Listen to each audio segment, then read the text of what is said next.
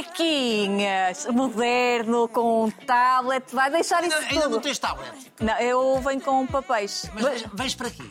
Eu venho para te fazer um conta, hoje não és tu que trabalhas, anda embora. Então, espera.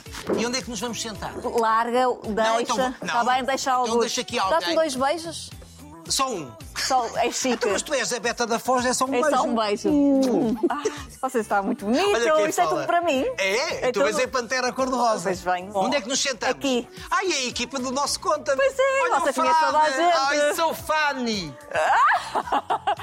Sente-se. Hoje é sobre si, não é sobre o frade, nem sobre a Eu estava à equipa. espera que tu te sentasses. Um cavalheiro espera Muito que a bem. senhora se sente primeiro. Preparado? Não. Eu gosto mais de estar no teu lugar.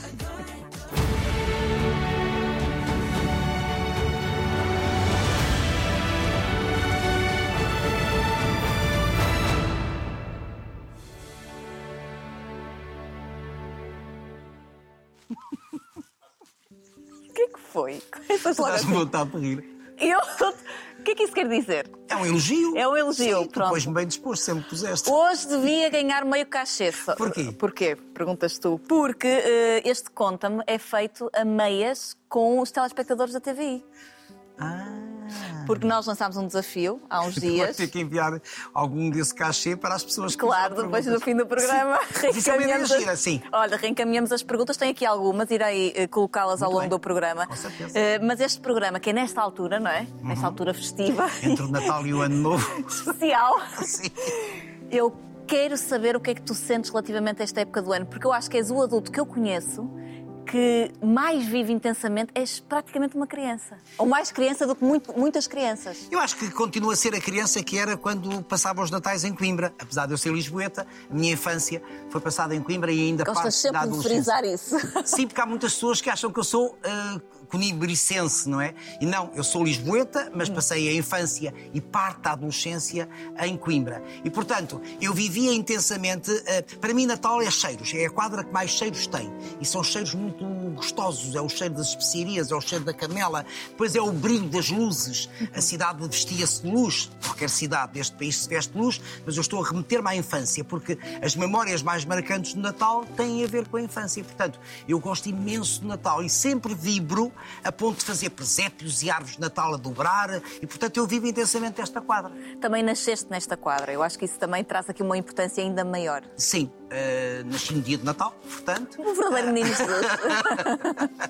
E, e, portanto, hum, aquela questão das prendas, há pessoas que me perguntam assim: ah, mas o Manuel Luís só tinha uma prenda, uma prenda que estava para o Natal e para os anos. Não, a minha mãe sempre fez questão de nos dar tudo a dobrar, a mim e ao meu irmão. O meu irmão nasce a 21 de dezembro, portanto, também coincide a quatro dias do Natal. E durante muitos Os teus anos. pais fizeram sempre as coisas na mesma Mas há uma altura. coisa mais curiosa: é que durante muitos anos a minha mãe mentiu. E, portanto, dizia ao meu irmão Maria de Lourdes. a Maria de Lourdes mentiu durante anos ao meu irmão, dizendo que ele fazia anos na véspera de Natal. No entendimento dela, eh, para que ele não se sentisse muito prejudicado, porque eu era no dia de Natal, ela resolveu dizer ao meu irmão, ao longo da infância e adolescência, que ele tinha nascido no dia 24. Prescreveu o crime. É sorte de Maria de Lourdes, já. Depois prescreveu. Prescreveu. Portanto, ele não achou muita graça quando soube que afinal era dia 21. Portanto, a festa era dupla, não em termos de convidados, porque não havia festa de anos, não é? Ninguém ia. Porque todas as pessoas estavam depois na- nas suas casas. Não, por acaso não. Por acaso nunca senti falta. Eu nunca senti falta do que não tive. Não, é? não se tem saudades do que não se tem. Uhum. E, portanto, eu, eu lembro-me que nós abríamos os presentes no dia de Natal pela manhã, sempre foi assim, e lembro-me que havia chaminé em casa e a chaminé estava acumulada de presentes desde, desde a base até, até se perderem dentro da chaminé.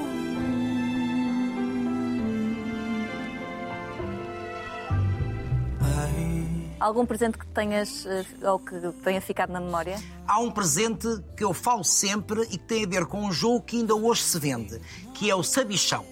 E, então, e isto é muito curioso porque é o, é o presente que implica perguntas e respostas e conhecimento. É um boneco com um imã que vai dando as respostas certas às perguntas que, entretanto, vamos fazendo. Ainda existe esse, esse Uhum. Ainda se presente. vende, ainda se vende. Sei lá, depois tenho, tenho na memória o presente com o qual descobri aos 9 anos que não havia Pai Natal, porque eu descobri que havia presentes debaixo da cama da minha mãe. Nós nunca entrávamos no quarto da minha mãe, naquele dia, não sei porquê, entrámos. E havia lá muitos presentes. Então abrimos um e havia uma mascarinha de zorro, que eu depois vi a encontrar no dia seguinte. Eu disse. calma lá, das duas uma. Despautério. Ou o Pai Natal passou oito dias antes, ou Ou a história então- está mal contada. Isso quando tinhas 9 anos. Nove anos. 9 anos foi também quando, eh, se bem me recordo, o teu pai eh, foi à tua casa, Sim, por essa altura. por essa sim. altura, e, e a tua mãe, de alguma forma, estava a descrever um bocadinho Como é que eu era? como é que tu eras, e a certa altura ele remata e diz: Então temos maricas em casa. Exatamente, maricas na família. Na família. O meu pai, de vez em quando, a relação com o meu pai e com a minha mãe, a partir do momento em que se separam, passou a ser uma relação de ódio, sobretudo alimentada pela minha mãe. Os divórcios não eram, ainda hoje há divórcios que são muito conflituosos, imagina isto há 66 anos. Foi eu, um ti- eu tinha escândalo. 3 sim. anos. E, e- e a minha mãe sempre lidou muito mal com esta separação. Uma questão de amor próprio ferido. E, portanto, o meu pai teve a vida dificultada ao longo dos anos sempre que queria ir visitar-nos. A minha mãe dificultava-lhe a vida. E há uma altura em que ele deixa de ir eh, nos ver, não é? Ahm, e então, eh, muito, esporadicamente, muito esporadicamente, quando ele ia a Coimbra, ia visitar-nos. Mas muito esporadicamente. Mas tu disseste aí, eh, há uns minutos, que só tens saudades do que, do que já viveste e do que. E há uma carta também no teu blog em que tu escreves ao teu pai, Sim. em que eu não, não sei, mas tu vais saber porque a tua memória é muito melhor que a minha. Que tu dizes qualquer coisa como eh, eu nunca tive pai, portanto não tenho saudades de ter um pai, E, e, tu, portanto, nunca, e tu nunca tiveste tiveste um filho, filho. sim, claro. Tu também nunca foste filho dele. Não, porque eh, como a vida dele foi. eh, mas entretanto eu já consegui perceber. Tu, tu levantas muitas questões que depois vais tentando responder ao longo da Claro. vida. E portanto, eh, o pai que me pintaram era um pai que não queria saber de nós. Mas depois tu, há, uma- um momento, há um momento em que tu ganhas discernimento na tua vida e consegues perceber. que Foi a vida que fez com que ele não quisesse ser pai, ele não quis ser pai, ou dificultaram a, a sua, a sua função de pai. Eu acho que a minha mãe, justamente porque lidou muito mal com a separação, automaticamente dificultou-lhe a vida. E ele deve ter pensado, eu nunca conversei com ele sobre isto, portanto, esta é uma das perguntas que fica sem resposta para sempre. Ele deve ter pensado, um dia, quando eles forem maiores, que me procurem. Para nós, então, estabelecermos uma relação de pai e filho. A maioridade era aos 21 anos. Eu, aos 17 anos, saio de casa da minha mãe e venho fazer pela minha vida. E, portanto, nunca houve vínculo de pai e filho era um homem agradável. Eu hoje sinto que tenho coisas dele. O gozar a vida, a minha mãe não goza a vida, a minha mãe é uma dramática, ah, não é uma mulher de afetos. Agora, o bom vivão, o meu pai era um bom vivão, o meu pai rodeava-se de amigos, eh, não tenho esse lado, mas o meu irmão tem esse lado. Mas, Mas era- tu também tens muito da tua mãe. eu tenho muito da minha mãe, tenho nomeadamente ah, a frieza da minha mãe. A minha mãe não é uma mulher de abraços nem de beijos. E eu tenho isso. Não é? À medida que os Uhum. E anos mesmo vão passando- fisica- fisicamente não, não, também, Fisicamente és é igual. a cara e a voz. A voz é da minha mãe. E em relação ao meu pai, portanto, quando o meu irmão conseguiu estabelecer esse vínculo, não é? E eu não, porque entretanto eu andei muito mais eh, preocupado em fazer a minha vida e o meu caminho profissional, porque a minha vida é sobretudo a minha profissão, e portanto esse vínculo não existiu. Agora, sempre que eu vi o meu pai, devo ter visto o meu pai que 50 vezes na minha vida, era um contacto agradável, mas não é uma relação pai, Pai e e filho.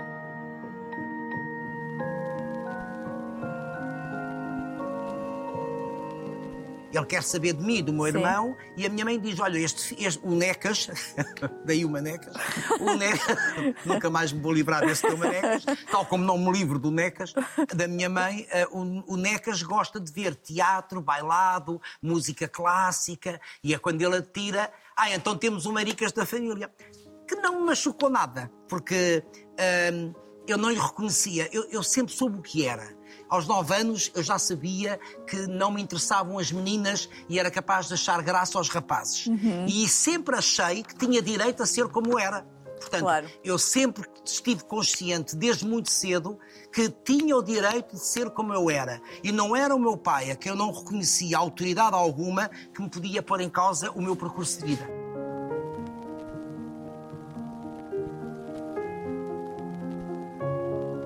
Introduzo a- agora uma. Introduza. Vou introduzir uma pergunta da Lola Dia 73. Sim. que diz assim: o Manuel Luís Gosta. Introduzo. O Manuel Luís Gosta tem noção de quanto mudou a mentalidade neste país? A senhora minha mãe dizia: Este Manel e marido fazem um casal tão lindo. Nunca tive, eh, vamos lá ver, eu não, me, eu não me levo a sério a ponto de achar que revolucionei mentalidades. Mas a partir do momento em que, em 2008, eu friso isto porque há dias li eh, um artigo em que se dizia que eu tinha assumido a minha relação com o Rui em 2018. Não. em 2008, quando eu à revista Lux, dirigida então pela minha amiga Filipa Garnel, disse, e foi capa, o Rui é a pessoa mais importante na minha vida a seguir à minha mãe, está tudo dito e não está coisa alguma dita. Sim. Portanto, as coisas foram ditas de uma maneira elegante. A partir desse momento, eu, eu, nunca, eu nunca me levei tão a sério a ponto de achar que sou tão importante que revoluciono mentalidades.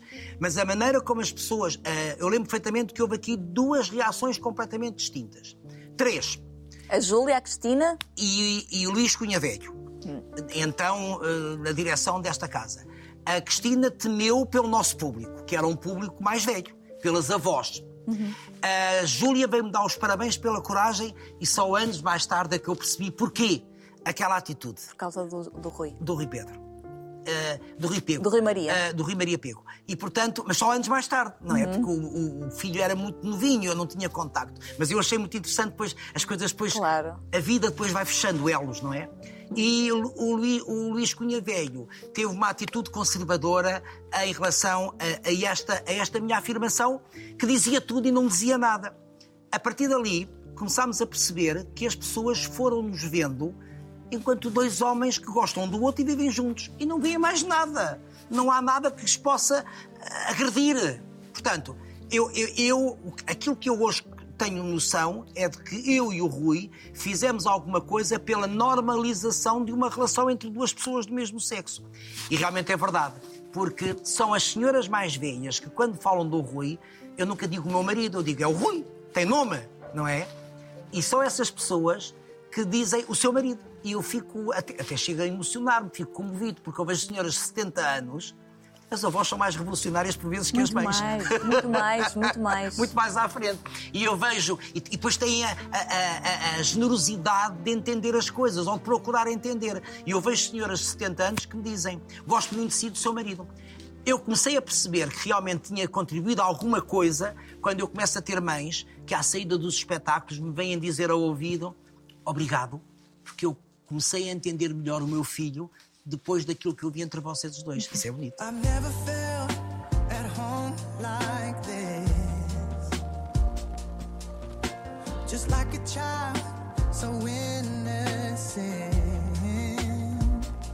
Voltando à tua infância, as coisas que me ficam sempre na memória, que eu vou lendo a teu respeito, são as coisas relacionadas com a gastronomia e com a comida, porque é uma grande paixão em comum. Uh, e lembro-me de tu, uh, num texto teu do teu blog, descreveres uh, o, os cabazes. E que havia diferentes cabazes, uns mais luxuosos do que outros. E que o mais luxuoso tinha o peru vivo. O cabaz da revista Eva. Eva, da Eva. Da revista... Isso é do tempo da tua avó. Pois e, então, e então as famílias, as famílias que, que as famílias iam enviando dinheiro, todas as eh, tinham mensalidade Sim. consoante o cabaz que escolhiam. E portanto havia o cabaz mais pobre, entre aspas, o cabaz mais remediado, e nós pertencíamos à, à categoria dos remediados, e o cabaz de luxo. Mas houve um ano. Houve um ano que a minha mãe conseguiu comprar o cabaz de luxo que trazia um peru vivo. E agora imagina o que é um peru vivo naquela casa. E... Quantos dias? Aí dois ou três dias até. Afeiçoaste? Até, não me afeiçoei nada, mas. Afeiçoaste, até, não gostaste de o ver? Claro. Não gostei de o ver e depois fiquei muito triste quando o vi uh, já despido. no centro da mesa. eu acho mesmo que é a única ave que odeia o Natal, porque. Claro. Acabou bêbado. Foi embebedado para a carne ganhar macias. Mas é uma recordação de Natal, sim, senhor. Já não lembrava disso, curioso. A letria é, é um dos teus pratos preferidos. A letria, mas a letria. Feita tem... de à colher, não é? A, a letria à colher, o arroz doce é de fatiar. E o arroz doce é branco, porque é o da beira litoral, e a letria levava ovos. A minha avó fazia a letria, não sei bem porquê. Edla? Não, não, a avó Edla é, é a segunda mulher do meu pai, do meu avô. Esta é a avó Palmira, que é a mãe da minha mãe, okay. que vivia em Coimbra e era de Figueira da Foz. E ela sempre fez, fez a letria, que é um doce que não se come em Lisboa, mas que é obrigatório nas mesas de Natal do Porto. Sempre? Sempre. Há sempre. Eu sou das poucas pessoas que gostam da letria. E acho muita graça quando as pessoas me dizem ai, não gosto, é massa doce. Então e o arroz? É arroz doce. Claro, por amor de Deus. Claro, faz todo sentido. Portanto, eu falei agora da avó Edla porque também fala de memórias e sei que ela também é a segunda mulher, porque muito curiosamente, falaste há pouco do divórcio dos teus pais, mas os teus pais não foram uma estreia na tua família no que diz respeito a, a divórcios. A família é toda desestruturada, por isso é que nós fomos sempre. Eu gosto do ar pacífico. Claro, estou a Como a Ana que diz. Minha família é toda estruturada. Toda. Então repara, o meu avô paterno casou-se duas vezes e eu não conhecia a minha avó. Portanto, a minha avó paterna. A minha avó materna, a mãe da minha mãe. Palmira. A Palmira. eh, tam- tam- também se separou. Portanto, eu não conheci. A minha mãe diz que eu conheci o meu avô, mas eu teria três anos quando ele morreu. Ahm, os tios, os meus tios maternos, os irmãos da minha mãe, todos se separaram a irmã do meu pai também se separou. Portanto, eu sou sobrinho de tios separados, neto de avós separados, filho de pais separados. Eu nunca tive mais do que quatro pessoas nos meus natais, quatro gatos pingados. Eu, a minha mãe, o meu irmão e a minha avó. Portanto, os natais que eu idealizo que sejam maravilhosos são como os teus, que devem ter para aí 20 pessoas, no mínimo. 40. 40! Investe! Ai, eu, eu adorava um Natal Pacífico com quatro pessoas. Tivesse tu, tivesse tu 60 e tal natais, não 60 e tal não, mas 17 natais com quatro gatos pingados, a ver se gostava. Pois, também é verdade, também Então, é verdade. E ainda vo- por cima, no meu dia de anos. Por isso é que eu, logo que tive poder de compra, passei a viajar para o estrangeiro e a passar as noites de Natal no estrangeiro, com o Rui e com a minha mãe. A tua mãe, a tua mãe que ia contigo, ia, ia com vocês depois, eh, mas a certa altura, acho que foi no Natal em Paris, disse: não, Foi no- aca- acabou. Acabou esta brincadeira. Acabou a brincadeira porque eu esqueci-me de. Nós fomos ver. eh, Eu gosto muito dos Natais em Paris porque todos os restaurantes estão abertos, não há mesas nos grandes restaurantes a partir de outubro. Portanto, os Campos Elíseos às- à meia-noite têm o, eh, o frenesim das sete da tarde e todos os espetáculos estão a funcionar. Seja teatro, seja ópera, seja bailado. Acabam às dez e meia, porque os espetáculos começam às sete e meia e as pessoas vão cear ou vão para casa. Eu, fomos ver um espetáculo do Lido, que acabou depois da meia-noite, porque esse é o único que fica para depois da meia-noite. E eu esqueci-me de marcar eh, Um táxi. táxi. E, portanto, o que é que acontece? Já não havia táxis, porque as pessoas todas já tinham garantido os seus táxis. Tivemos que descer os Campos Elíseos até ao hotel que ficava nas Tulherias, na rua Rivoli. Ah, foram a pé. A pé. Eu adorei. Frio. Paris, noite de Natal, a pé, Luzes. luzes à ação. Eu cantarolava. A minha mãe já estava com quase 90. Portanto, a minha mãe começou a não achar graça e disse: acabou-se. Eu já não tenho idade para estas maratonas. E a partir daí nunca mais foi. Baby, won't you take me home for Christmas? Show me around your town. Take me Ultimamente tenho ido a Coimbra porque eh, a minha mãe tem 100 anos e, portanto, eh, tu nunca sabes quando é que é o último Natal. E por isso eu quero passar os últimos Natais com ela. Eu viajo no dia 26. É perfeitamente compreensível a frase que preferiste há uns tempos: Mãe, esqueceste de morrer. Não, eu digo isso às vezes. Eu às vezes ligo-lhe e ela ri-se muito. Eu, eu Claro, sou- não Eu é? atrevo-me a dizer isto porque ela tem esse sentido de humor. Eu às vezes digo, mas olha lá, mas quando é que eu volto a passar Natais no estrangeiro? Mas tu sabes que eu às vezes hum, penso nesta inevitabilidade de perder a minha mãe, não é? Quando se tem 100 anos, quando toca o telefone, já disse isto uma vez, quando toca o telefone e eu vejo que é o meu irmão, eu também, por defesa, a primeira coisa que pergunto é. Nem digo boa tarde, é a mãe morreu. Porque. e tenho do Antecipas. outro, e tenho, Antecipas. antecipo. E tenho do outro lado ele dizer: parece que há parvo. Oh, oh, Carlos, isto um dia vai acontecer. Um dia destes é esse o teu telefone. Qual é a diferença de idades entre ti São dois anos, portanto não faz diferença nenhuma. Mas eh, claro que às vezes penso que vou perder a minha mãe eh, ma- ma- mais depressa do que poderia até julgar, porque ela está com 100 anos a caminho dos 101. Mas a tristeza de perder é compensadíssima com a alegria de a ter tido para já 69 anos. E depois, isto é a maior graça que a vida me deu, que é ter uma mãe com 100 anos. Music is on, minds are aloft. This feeling is amazing. Hands on your waist, liquor is all that we take. E há aqui, há aqui muitas perguntas, eu não vou eh, dizer nenhuma em especial, mas há muitas perguntas eh, de pessoas, e até comentários, sem ser eh, em forma de pergunta, que, de pessoas que estão verdadeiramente preocupadas. Eu, quando vim para a TVI, tu na altura já, já, já nos falavas da reforma. Eu nunca falo de reforma, eu falo de diminuir o ritmo, sim. Pronto, sim, mas eh, o, o diário para ti era algo que estava na tua cabeça que tu irias. Eu acho que já devias ter eh, na tua cabeça as primeiras perspectivas é que terias já terminado sim, os diários. Sim, é pelo menos há dois anos. E então, afinal de contas, o que é que nós podemos dizer para sossegar a mente destas telespectadoras Eu- eu- que são eu acho- fãs Não, tuas? Mas eu acho extraordinário que as pessoas se preocupem com isso. Eh, um- Mas preocupam, são muitas das perguntas que estão aqui sobre isso. Essas são as que gostam de mim, porque depois há aqueles que dizem nunca mais se reforma, nunca mais, nunca mais vai para casa. Vamos lá ver, eu não me reformo por uma simples razão. Porque eu sou patrão de mim próprio, eu não sou Ok. funcionário desta casa. Portanto, eu reformo-me quando eu, patrão, autorizar a mim próprio que se reforme. Mas é assim, a reforma a mim não faz sentido. O ritmo, sim, eu faço televisão há 41 anos e fui ver, estou em diários sem parar há 31. É muito, É muito tempo. Quando acabar este contrato, eu há dois anos, eh, eu no ano passado teria acabado o meu contrato, o Zé Eduardo Muniz pediu-me mais dois anos, que acaba agora a 31 de dezembro do próximo ano. E eu não faço tensões de, de continuar com os programas diários. Isto vai ser uma luta. Isto vai ser uma luta depois com o próprio José Eduardo Muniz. Mas eu quero ter mais tempo. Eu não me vou reformar porque eu fico disponível para se- semanal, semanais. Eu fico disponível para um projeto que me interesse e, e- e- e- desde que a televisão acho que eu sou adequado a esse projeto, mas que seja semanal. Eu posso continuar a fazer conversas do Condam, por exemplo, e ter um projeto semanal. A obrigatoriedade do direto, diariamente, é que acho que não me apetece mais fazer. Porque, olha, as figuras públicas eu já as entrevistei todas. Há uma ou outra que ainda não. O Cristiano Ronaldo, não, ainda haverá. Às vezes surpreendo-me como é que, passados estes anos todos, ainda não conversei com tempo com esta ou aquela figura. Eu interesso mais pelas histórias anónimas, sou-te sincero, porque não sei o que posso esperar de uma pessoa que não conheça e quero conhecer verdadeiramente a sua história de vida. Agora, eu gostava de ter mais tempo para mim, para fazer coisas que eu não fiz, como ler os livros que eu tenho lá empilhados, como viajar a sítios a que ainda não fui, como ter tempo para fazer nada. Eu não sei fazer, eu não sei o que é fazer nada, acordar e dizer, hoje faço nada. Agora, reformar não me vou reformar porque só me reformarei possivelmente quando morrer ou quando deixar de ter convites. E mais, eu quero produzir proje- projetos meus.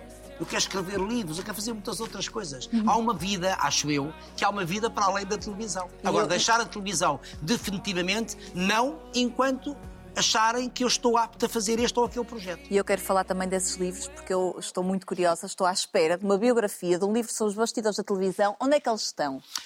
Eu não sei se vou fazer uma biografia, eu vou fazer umas, eu estou a fazer, a escrever um livro com as histórias de televisão de 40 anos. E depois o livro acaba por ter algumas coisas biográficas porque consoante a história, consoante o Vais tema, contando. eu vou buscar coisas da minha vida. Também lá tens um capítulo. Quando? No final do próximo ano, porque eu quero fazer coincidir isso no final dos Faz 30 sentido. anos de programas diários, porque ao fim e ao cabo é o grosso da minha vida, são os programas diários. Uhum. Portanto, programas todos os dias, 3 horas cada. Eu entrevistei, eu conversei com milhares e milhares de pessoas.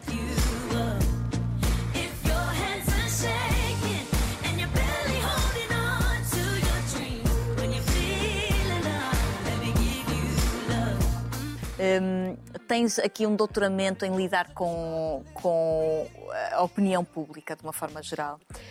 Hum, e há aqui, há aqui algo que eu quero uh, juntar a uma pergunta de uma telespectadora. Hum, quem te conhece sabe que foi marcante para ti uma crítica que foi feita pela Maria Filomena Mónica eh, há muitos anos, em que te colocava em- em em contraponto com a Teresa Guilherme, se não estou em erro. Eu, eu, eu escrevia aqui. aqui Eu sei para- de cor. Sabes de cor? Então pronto, acho que é mais bonito de dizer. Ela assim é assim: tudo o que em Teresa Guilherme é autêntico e genuíno, em Manuel Luís Gosto é parvo, postiço e piroso. Muito bem. Os três P's. Vê bem Exatamente. o impacto que esta, que Isto, esta foi- isto já foi há muito tempo. Foi há 30 anos. Mais tarde, numa entrevista que lhe fiz, agradeci-lhe. Isto já és tu a dizer. Foi o estaladão. Pois foi. juntamente com a psicanálise, deu-me força. Tu não és mau, tu não és uma merda. Vamos repensar tudo e vamos começar do zero. Vamos repensar a vida, vamos repensar o caminho. E aqui vou introduzir a pergunta, introduzir a pergunta da, da Ana. Introduza. Vou introduzir. Não lhe perguntava, apenas lhe diria que o seu percurso foi notoriamente marcado, inicialmente pela arrogância e progressivamente pelo humanismo regado com um humor refinado, um sorriso sincero e umas lágrimas de compaixão. Já deixou a sua marca. Por muitas saudades que vinhamos a ter, não podemos ser egoístas querendo por mais tempo no nosso ecrã. O Manuel Luís Goxa precisa, precisa e merece desfrutar do tempo a seu belo prazer. E esta, esta É isso o tempo. Uh, e esta, este comentário fez-me sentido juntar interessante, isso é esta, esta hum, crítica. Crítica. Porque nós, e eu falo da- de nós profissionais que estamos agora a começar, comparativamente começámos ontem, lidamos muitas vezes com as críticas ferozes e, e às vezes injustas. Hum, umas vezes justas, outras vezes injustas. Hum, e nós olhamos para ti e parece parece-me que nada te, já te atinge, tu sabes lidar. Tu tens aquela rubrica na- que já não faz há algum tempo, que é Ganhem uma Vida, que é espetacular, que eu adoro. Como é que se chega até aqui? O que é que tu, o que é que te, o que é que tu trazes desse, desse Manel inicial?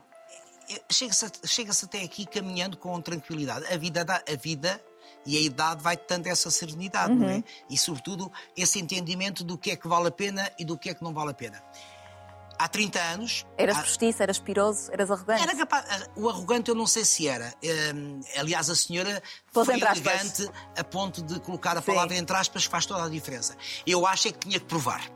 E ao, ten- ao- ao ter que provar que era Uhum. capaz de fazer televisão, bem, eu queria ser muito bom. E sempre trabalhei para isso. Eh, Aliás, há quem diga que eu trabalho demais e que me informo demais. E, portanto, se- nessa ânsia, possivelmente eu era capaz, não é arrogante, mas era capaz de não ter o cuidado de olhar com atenção para os outros. Escudavas-te, se calhar. E talvez, e, e- e- também passei pela ca- aquela fase de deslumbramento, de um momento para o outro, veste, veste nas capas das revistas. Eu venho para a TVI fazer um projeto logo no primeiro ano, que é o Momentos de Glória, e essa crítica tem a ver com os Momentos de Glória. que não Repara, bem. Nem podia correr bem, Uhum. porque eu não tive a humildade para dizer eu não sou capaz. Estás a ver a arrogância? Estás a ver a fa- a falta de humildade. Eu hoje faria esse programa muito, Muito melhor, bem. porque a minha. Não sei se é muito, muito, muito bem, mas pelo menos melhor, porque a minha estrutura intelectual é diferente, a minha cultura geral é diferente, hum, passaram 30 anos e, portanto, em mim, tudo era tudo era falso e piroso, possivelmente, postiço. Essa, essa crítica, repara, na altura não havia, não, essa crítica penso que foi no Independente, e na altura não havia redes sociais, não é? Portanto, essa crítica teve um impacto doido em mim, porque o programa não teve audiência. Também a TVI não, não era vista em todo o país. A minha mãe nunca viu esse programa, porque em Coimbra não chegava à TVI. Portanto, está tudo errado logo. Que é fazer um programa multimilionário, havia muito dinheiro na altura, Para um público muito reduzido. para um público muito pouco abrangente. E realmente essa, essa eh, conversa, essa crítica, fez-me repensar. Eh, Isso também coincidiu com, o com uma relação de 11 anos que havia acabado. Tudo, tudo coincidiu. Portanto, levou-me para a psicanálise. E é a psicanálise que me faz repensar a minha vida. Pensar que a Maria Filomena Mónica tinha razão e que eu tinha começado do zero. E o que era começar do zero? Voltar ao Porto. Portanto, eu tinha feito o Bom Dia com Júlio Magalhães no Porto, tinha vindo para a TVI, o Bom Dia tinha-me corrido muito bem. Porquê? Porque era surpresa, o homem da cozinha para crianças afinal sabia apresentar e fazer um programa misto de entretenimento e informação. E depois eu volto, eu, eu fiz questão de pedir para voltar para a RTP Porto para começar no Viva amanhã com a Anabela Mota Ribeiro. E a partir daí, depois é que volto a recuperar a, a minha confiança no trabalho que eu fazia e volto a ter muito boas críticas. Agora, quando eu mais tarde, 20 anos mais tarde, no programa Controversos, fiz questão de entrevistar a Maria Filomena Mónica, eu passei a ter tanto apreço, para já agradeci e mais. Essa crítica fez-me descobrir a socióloga que ela é. Eu tenho na minha biblioteca todos os livros dela. Eu leio todas as críticas dela. Ela tem todos uma carreira dela. impressionante. Eu Ela é também fiz questão de ir ver. ela é de- maravilhosa, é uma mulher que eu admiro intensamente, também porque me fez, também porque me deu esse estaladão Acho e que me fez está, no- repensar está nos vida. 80. Sim, e, e passar por um problema de saúde também grave, mas é uma lutadora, é uma guerreira e é uma mulher culturalmente eh, superior e de grande inteligência e sagacidade. E, portanto, eu fiquei-lhe grato porque voltei à, estaca, voltei à casa de partida e a minha casa de partida era a RTP Porto. A partir desse momento, eu construo toda uma vida baseada no trabalho e automaticamente criei a minha própria segurança. Portanto, hoje, como é que se lida com as críticas? As críticas das redes sociais não me afetam minimamente. Porque eu penso sempre, primeiro, eu não me revejo naquilo que algumas pessoas dizem ser eu. Não é? Eu não me revejo naquilo que as pessoas escrevem sobre mim. Depois, eu não conheço aquelas pessoas de lado algum. Elas não fazem parte da minha vida. Elas não almoçam comigo, não jantam comigo, não me conhecem. Muitas vezes aquilo que se escreve sobre mim diz mais da pessoa que escreve do que eh, propriamente vezes mim. não. É quase sempre, Quase não é? sempre. Portanto, Se fores tu a fazer-me uma crítica, eu ouço, eu respeito, e se for uma crítica muito dura, sou capaz de ficar triste. Agora, uma pessoa que eu não conheço, eu quero é cuidar dos milhares e milhares de portugueses que gostam de mim.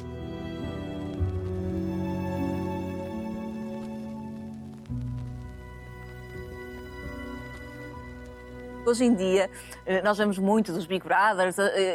Eles todos é? querem ser conhecidos. Querem ser conhecidos. Mas tu também querias ser Há conhecida. 60 anos. Há 60 Quando me perguntavam o que é que o menino quer ser Olha, ainda bem que não havia grande?" Big Brother na altura, só tinhas para participar no Big Brother. Acho que não. Ou então já estava instalada passado 24 horas. Quando me perguntavam o que é que o menino quer ser quando for grande, quer ser conhecido. O que é preocupante numa criança, porque isto é uma necessidade de afirmação. Não havia pedopsiquiatras na altura. Na altura. Possivelmente nem pediatra. Agora, hum, mas sabes que eu. eh, mas essa é a minha atitude sempre que eu saio de casa. A partir do momento que eu saio de casa, eu sou deles. Eu só volto a ser meu quando entro em casa. A Maria de Lourdes pergunta assim: como se. Não é a minha mãe, pois não. Não, não, não. A sua mãe, o Lourdes escreve-se de maneira Ou- diferente. ou- Tal como a, Eu sou do tempo- tal como a megera de uma professora sua que lhe fez a, a vida no inferno. era Maria de Lourdes, mas já Também. há muitos anos. Ah, graças a Deus, não é, Graças Manuel? a Deus. Eu não, eu não sou. Eu a vida no inferno. Como se sente quando sabe. Agora imagina que há paraíso e que eu vou parar lá acima e que com a Maria de Lourdes. Com a Maria de Lourdes, que fez a vida no Que inferno. ela está de palmatória à minha espera. Não tens pesadelos com a Maria de Lourdes. Como se sente quando sabe que existem pessoas que morreram com o sonho de eu conhecer? Mas existem pessoas com o sonho de me conhecer. Imagina, há custos para tudo, não é? Mas acho, é comovente, mas acho, é tão estranho haver pessoas, haver pessoas. eh, eh, há dias estava no, olha, estava num restaurante, fui ver um espetáculo. É verdade. Agora, agora lembrei-me desta história. No Je ne sais quoi, no bar. E eu estava, ia ver um espetáculo ao Tivoli estava, e há uma, uma funcionária que vem ter comigo e diz assim: deixa-me dar-lhe um abraço. Porque a minha mãe adorava. Minha mãe faleceu há meses e a minha mãe já estava demente, mas nunca se esqueceu do seu nome e pedia-me para ligar a televisão para ver o Gosha. Oh, não há melhor. Eu acho que não há há. Eu acho que nó- nós trabalhamos Eu, na altura que ela me deu o abraço, eu fiquei muito comovida. Até agora também estou aqui a, a, con- a controlar. Conti- Continuas a, tentar controlar as tuas emoções. Sobretudo quando converso com pessoas. Aqui conversando contigo, se acontecer, acontece. Conversando com pessoas, eu controlo as emoções e procuro. Já uma vez te disse isto. No momento em que o apresentador, a conversar com um convidado, se emociona, imediatamente, passado 10 minutos, a notícia é. Goxa emocionou-se. Portanto, o foco deixou Deixa de de ser. estar no convidado, que merece toda a atenção, e passou a estar em ti. Que orgulho em ter um pai como o senhor. Sou tão pequenino. É das pessoas mais marcantes da minha vida. Esta conversa é uma conversa cheia de luz que me toca no interior. Há aqui uma pergunta de outra Lourdes, Elas percebem. que é muito engraçada. E é assim, saímos aqui do momento mais tenso. Goxa, com todo respeito, gostaria de saber se algum dia saiu com alguma senhora. Com uma senhora, com senhoras, sai o. Está bem, Manecas, não é com a Juliana, com a Cristina, nem comigo. Não, é saiu assim, coisa. Relações sexuais. Sim. Olha que conversa tão adequada à quadra. Não. Ok. Não, não mesmo. Eu agora ia fazer-te a pergunta se não tivesse. Tens Faz, pena? faz. Tens pena? Não, nenhuma. Porque encontrei, encontrei satisfação plena nos senhores. Não, eu não coisa por aqui, Maneca. Mas é verdade. Mas é verdade. Olha, o quadro natalício estamos aqui. Atenção, mas olha, mas o, o que é certo é que eu tenho um profundo respeito pela mulher, Eu como sei. tu sabes. E se há homem que respeita as mulheres e as defende, e mais, se há homem que valoriza a mulher eh, no seu todo, não é? Sou eu. Tenho a certeza disso. Eh, Ia-te fazer uma Porque não tenho segundas intenções com nenhuma. É um sossego. É um sossego.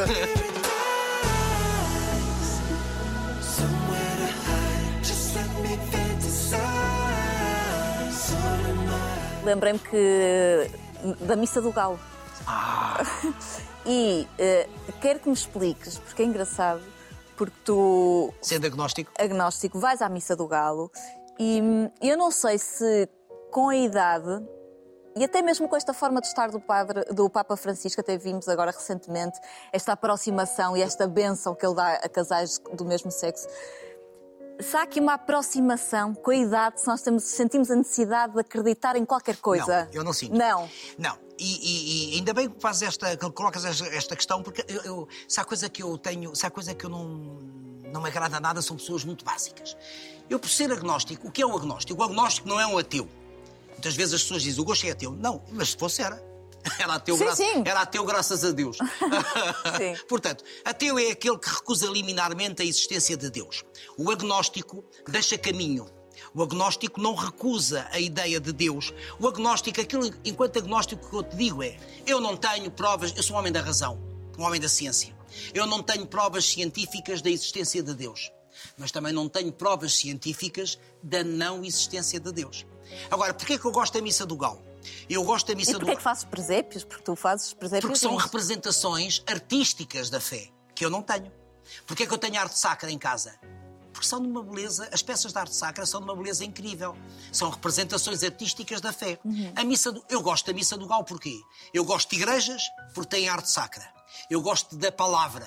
E por isso eu fico muito empolgado quando uma homilia É boa. é galvanizadora. E há homilias que nos fazem pensar, que nos eh, confortam a alma, e há homilias que são uma seca.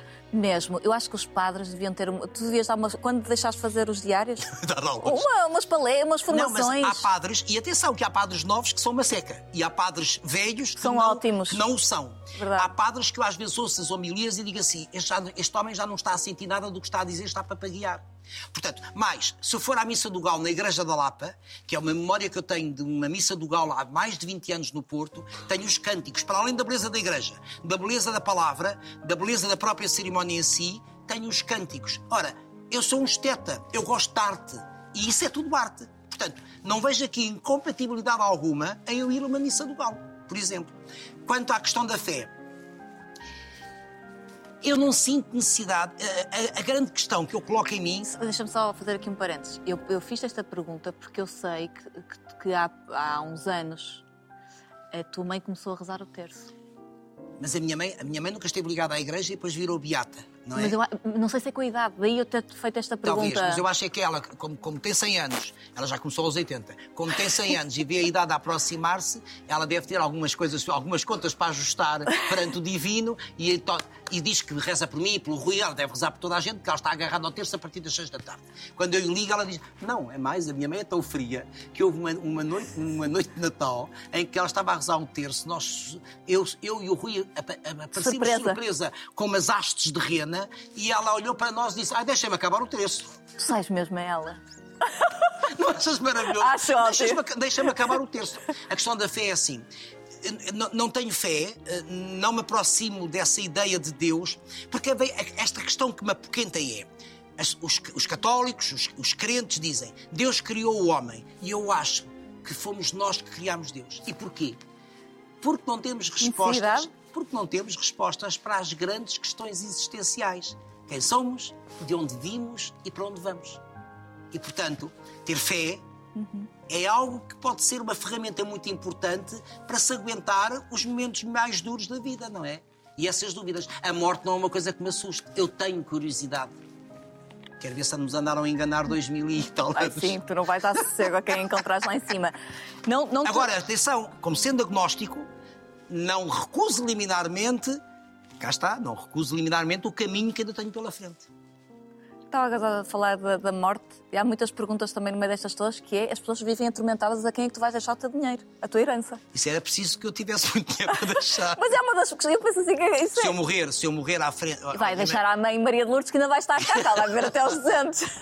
que automaticamente a ascendente, se estiver viva, a recebe. Eu tenho, eu tenho um companheiro de vida há 25 anos, Claro. portanto, é justíssimo. Mas eu se acho engraçado as se pessoas eu for à frente, preocupadas. Não, não se preocupem, porque eu tenho E aproveito deixar. para dizer que também há outras tantas pergu- eh, perguntas e questões relativamente ao lado solidário do Manel e eu já não falo- trabalhei muitos anos Mas com eu o não falo Manel. disso, como tu sabes. Não fala disso, é bastante solidário em várias ocasiões, diariamente, só que opta por não falar disso, portanto. Porque quando se é solidário, é-se. Sim, não, não se, se aos sete dizer. dedos, não é? A idade ainda não te fez eh, rezar o terço diariamente, mas eh, aproveito para dizer que denoto aqui algumas mudanças na tua forma de estar. Há, há um par de anos. Ele não me leva a sério. Este homem não, nunca me levou e nunca me vai levar a sério. Há um par de anos li uma Mas gosto muito ti.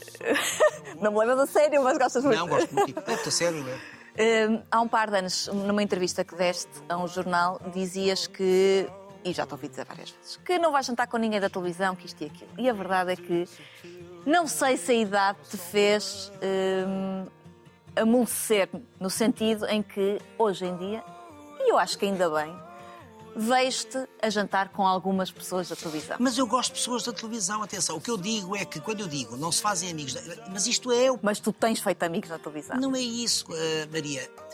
Isto tem muito a ver comigo, não tem a ver com os outros. Ahm, porque eu, eu considero a amizade é, é- é algo tão exigente. Ser amigo é colocá-lo no patamar maior da minha vida. E, portanto, eu quando digo que tenho o Helder Reis, é porque é uma amizade cumprida. Ainda ontem falámos três horas. Quase que falamos todos os dias. É uma amizade que se cumpre diariamente. É o amigo que está lá. Na televisão, depois eu encontro colegas digamos que, ou então pronto, temos os amigos primeira, segunda e terceira, mas, eh, mas eu prefiro pôr amizade, o amigo, tenho amigos fora da televisão, pouquíssimos, mas isso é porque eu me foquei na profissão. Eu, o objetivo da minha vida, desde criança, era fazer televisão. Eu olhava para, uma, para o meu televisor como se fosse uma câmara e conversava com seres imaginários. Eu continuo a brincar, passados 40 anos, agora com pessoas de carne e osso. Portanto, eu foquei-me no meu trabalho. Depois na televisão encontro colegas de quem gosto muito. É uma outra categoria para mim. Possivelmente é a mesma coisa, mas eu resolvi Categorizar. categorizar colegas como eu adoro a Cristina. Eu adoro a Júlia Pinheiro. A Júlia Pinheiro está na, amizade, mas a Cristina também aí. Mas o que é certo é que depois tenho colegas de quem gosto muito, com quem posso almoçar e jantar. E, portanto, eu gosto muito das pessoas dentro da televisão. Que é o meio competitivo, é. Claro que com a idade, impondo-me como apresentador, tu deixas também ter essa preocupação. Já não tenho a provar nada a quem quer que seja, a não ser a mim próprio. Claro. Portanto, não estou preocupado com coisíssima alguma. Ninguém me vem tirar o lugar, porque ninguém tira o lugar de ninguém, desde que tenha talento. Todos cabem na televisão. Agora, portanto, hum, tu vês-me, por exemplo, perguntas-me, viste-me a jantar com o Cláudio, porque aliás o Cláudio. O Cláudio, a Joana, o Palmeirinho. O, o Giovanni e o Palmeirense também são amigos, esses já são mesmo Pô, é amigos. isso que eu estou a dizer, mas eu acho, eu acho ótimo, Ah. porque de alguma forma amoleceste. Não, não passei. Talvez tenha, talvez tenha é, um outro distendimento, não é? Ahm, a minha preocupação hoje em dia já não é tanto com a minha profissão. Continuo a trabalhar imenso como se fosse uma estreia, todos os dias. Mas há mais tempo eu quero ter mais. E mais, em 2025, se eu deixar de fazer diários, terei muito mais almoços e jantares com muitas pessoas de quem gosto. Aí, se calhar, eu sou contemplada. Nós nunca jantámos. Porque nunca, nunca estavas livre. Estou ao travão. Estou ao travão. Eu bem tentei levar-te. Olha, Mas eu gosto muito, por exemplo, eu tenho sa- esta coisa às vezes de eu não me saber, de, de eu- de eu- de eu ser muito radical nas palavras. Eu por ti tenho um afeto imenso, por exemplo, que verbalizo muitas vezes junto de muitas pessoas. É verdadeiro afeto, por exemplo. eu também tenho por ti, tu Eu sabes disso.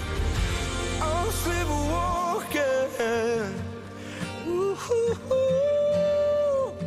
Agora andas com uma mania.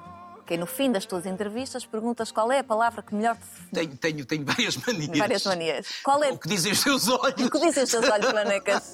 O que dizem os teus? Mas qual é a pergunta O que que é? dizem os teus olhos depois o que dizem os teus olhos com óculos, porque aí vês melhor. Tu continuas a não usar óculos. Continuo. Mas, continu... mas puseste lentes ou continuas a Tu não não, vais tu não fazes amigos na televisão e eu prefiro não ver.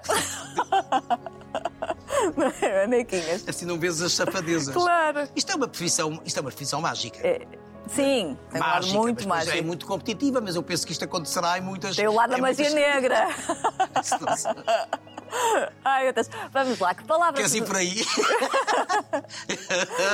Ui, tinhas tanto. Era outro conta. Está no livro. Está... Jura? Está no livro. Tem alho?